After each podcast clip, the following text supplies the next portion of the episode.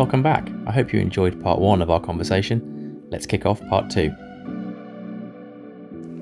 Soraya, we we know that you were uh, a very enthusiastic participant in the uh, in the project. You were uh, you attended many of the events, but you also um, spoke at our diversity and inclusion um, conversation, which was which was absolute. That, that, for me, that was one of the, the light bulb moments. Um, we had a we had a conversation uh, about the difference between diversity and inclusion and how the, the, the, the, proposition was that you couldn't really have a diverse organisation unless you had an inclusive um, organisation. I thought that was that was absolutely fascinating.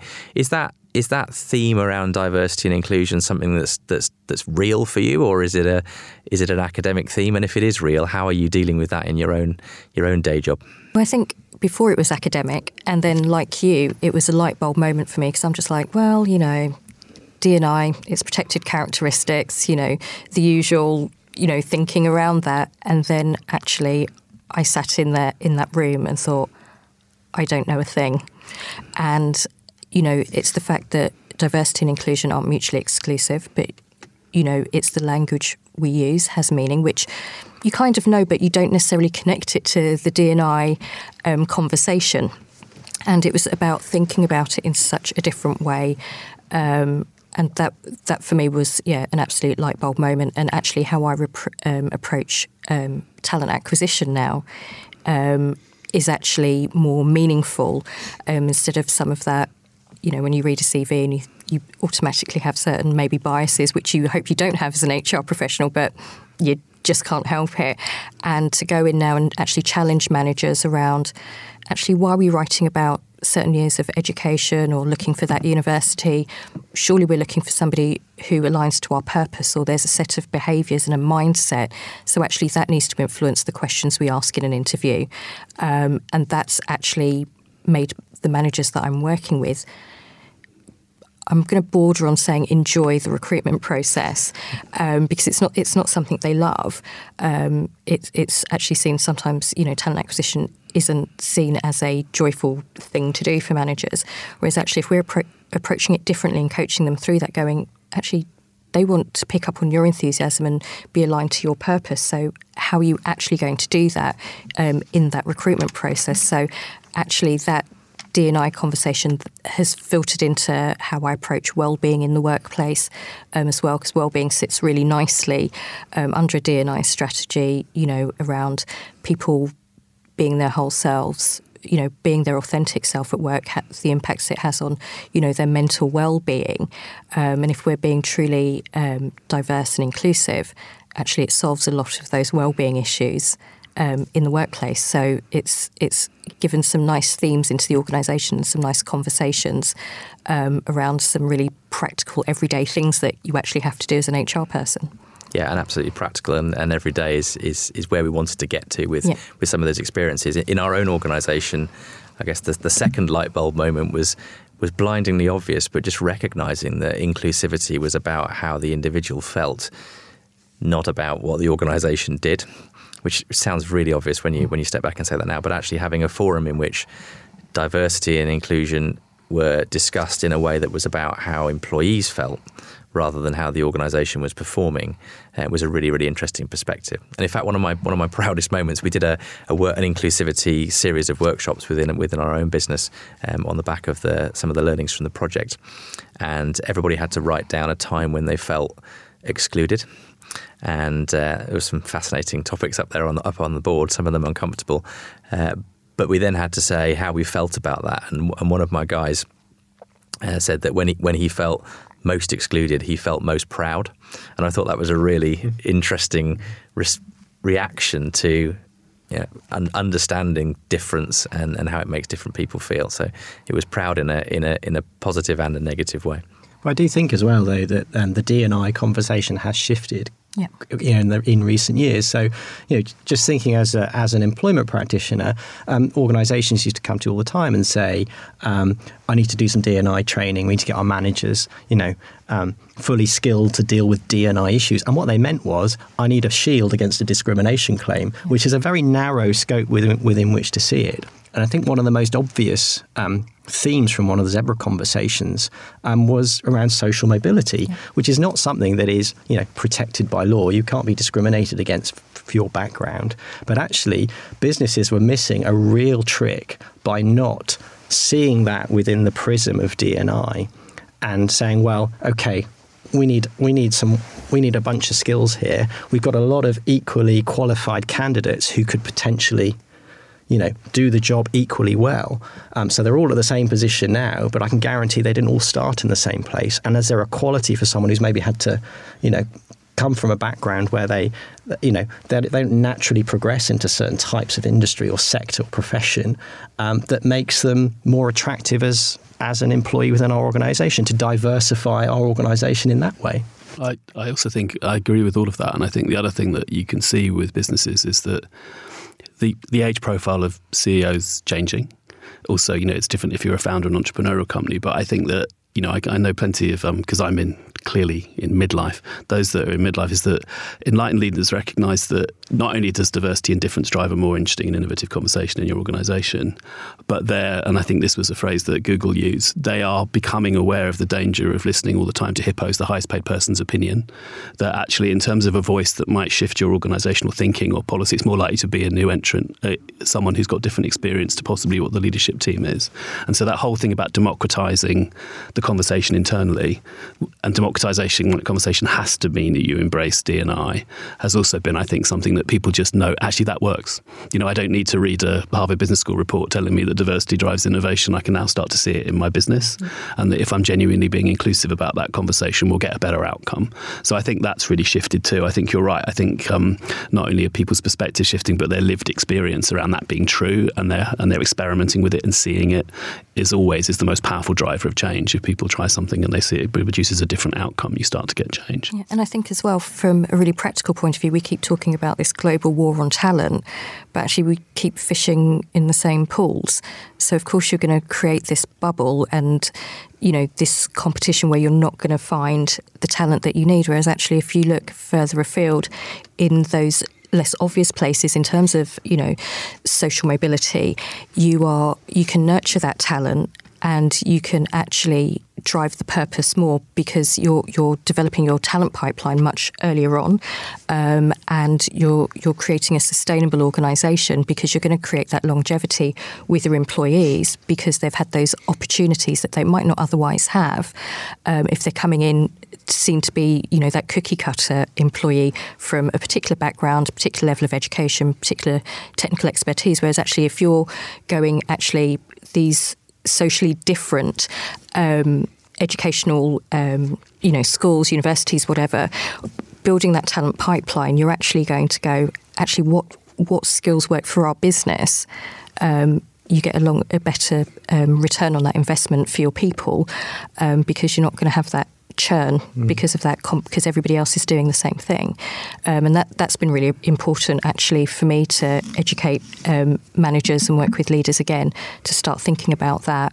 Actually we don't have a war on talent we just need to think about talent differently. Absolutely. And, and I think one of the, the difficult practical challenges that we see, and I, and I, hear this through conversations with, with HR professionals in the UK and the US, is at the recruitment stage, how, how do we practically manage a process where we're trying to identify what people are rather than judge them against what they're not.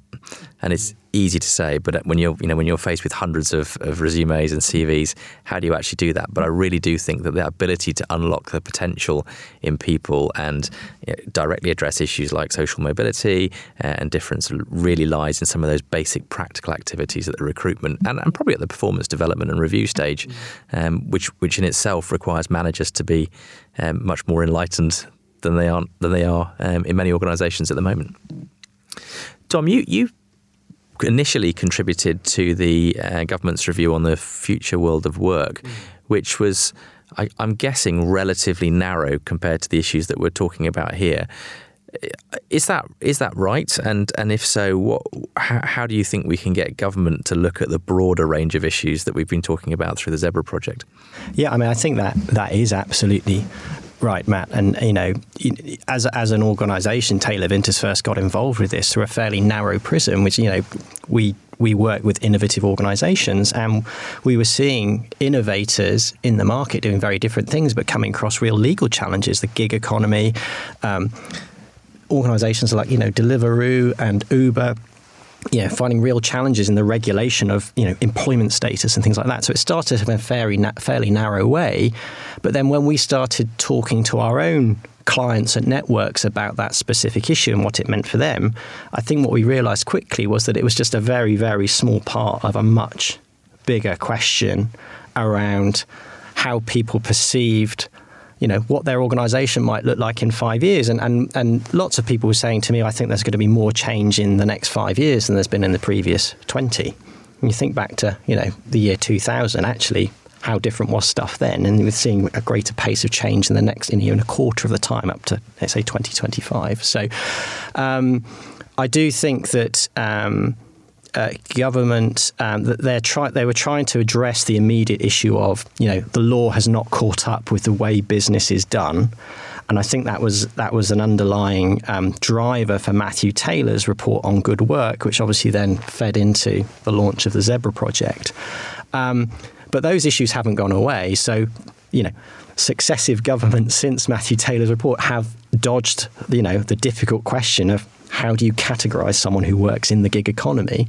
Um, so, my concern is that actually, when we're talking about broader issues of ethics and culture, um, okay, they may not be ripe for regulation as such, but you know, there should be government policy. You know, parliamentary committees should be talking about this stuff because it's relevant to, to business and therefore relevant to, to people's future careers. So I'm, so I'm looking down a list at the moment of the of the topics that we covered during the Zebra project, and just thinking about the breadth that you're talking about there. So we looked at we looked at purpose um, and organisational identity. We looked at culture. Uh, we looked at, at, people side of things. We've talked a lot about that this morning. We looked at ethics, um, technology, uh, organisational structures, and we also looked at the environment for the for the Zebra project to, to continue to deliver the value uh, that it has to, to so many people, what are the topics that we think are going to be emerging over the next year, and how, how can we use the podcast series to to drill into some new and interesting material that's relevant to, to business leaders?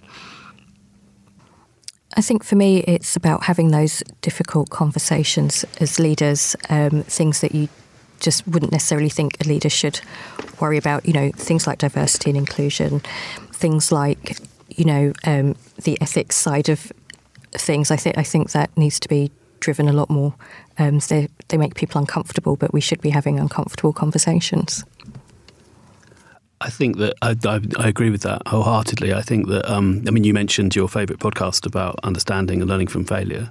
I think that one of the things that I've always been I'm always encouraged when I see um, business leaders or anyone who's trying to do something interesting in life talk about what didn't work and how much they failed and how much it was difficult to get succeed.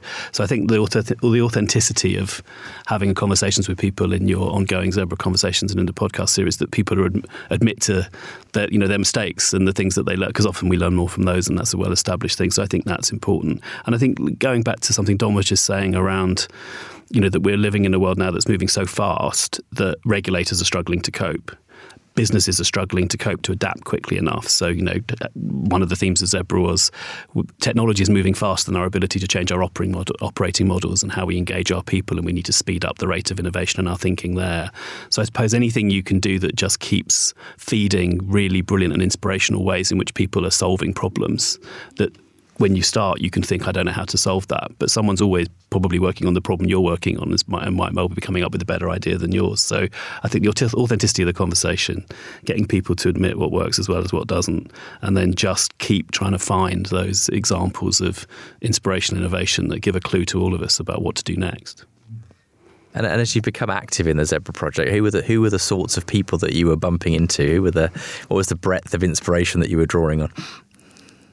Well, it was a, it was a really wide range. There was sort of you know sort of deep thinkers on quite technical issues. So we had some you know you know quite you know engineering type you know tech bods who fantastic understanding of AI and things like that, right through to sort of business leaders who came along actually just to step out of their day jobs. This was their opportunity to come outside and, and breathe and have some kind of mind expanding subject matter. I think one of them described it to me as on, on one of those videos, which is which I think is is super important because um, for me, Zebra has to give um, business leaders the tools actually to do something different. You know, the number of times you have conversations where um, this stuff is on people's minds, but it never makes it onto the board agenda, and it needs to be it needs to be driven up that board agenda and actually a, a, a recurring topic, so you can you can measure the progress you're making against some of this stuff.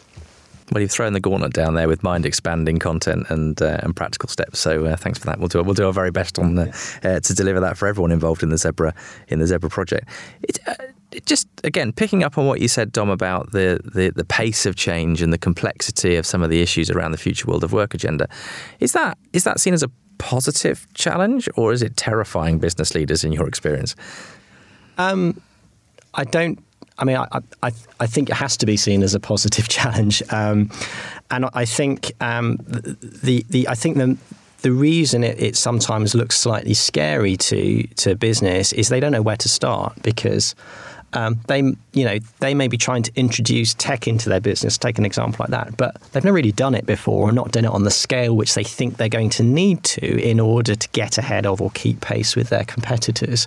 So there's some really practical stuff that came out of some of the Zebra chats, particularly around, you know, if you if you're going to introduce say an automated decision making process let's use that as an example um, start small start something you know relatively process driven and formulaic and just test it out. You don't need to go rolling out massive projects across your organization uh, and, and sort of learn through trial and error. And it's all about as, as you were saying matt sort of in, in, embracing the positives that come out of failure. You can do it in a relatively controlled environment before you go right this works or it might work we need to tweak it. And i think that's the that's the way to take those kind of first baby steps in terms of some of this stuff I mean, just I think that I'd add is, I mean, because to go back to your earlier question about what were the types of people that we met and what struck me, I mean, I think that um, I enjoyed the fact that it was often all ages. So we had plenty of millennials in the room, and I think that's important, you know, because I think they view the world differently um, that you can do as you get older. And I, the other thing I think is that as I would have expected actually, but it was nice to have it affirmed when you when you took part in Zebra events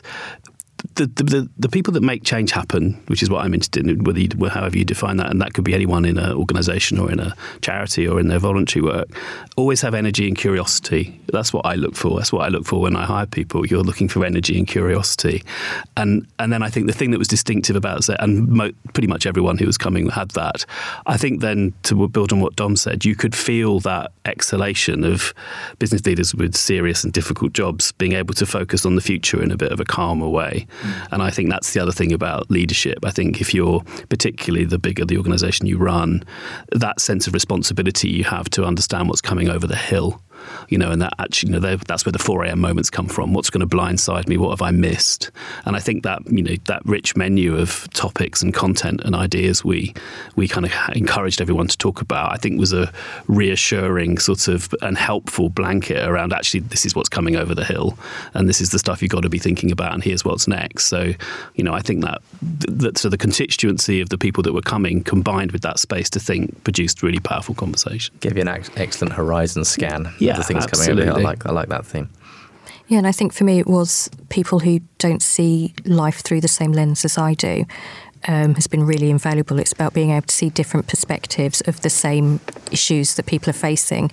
Um, was a real learning opportunity for me. I felt I needed to learn and educate myself in a different way, and the Zebra community has provided that for me because it's about getting a, seeing a different mindset and approaching the same problems, but just in a different way that I hadn't thought of, um, has been really key.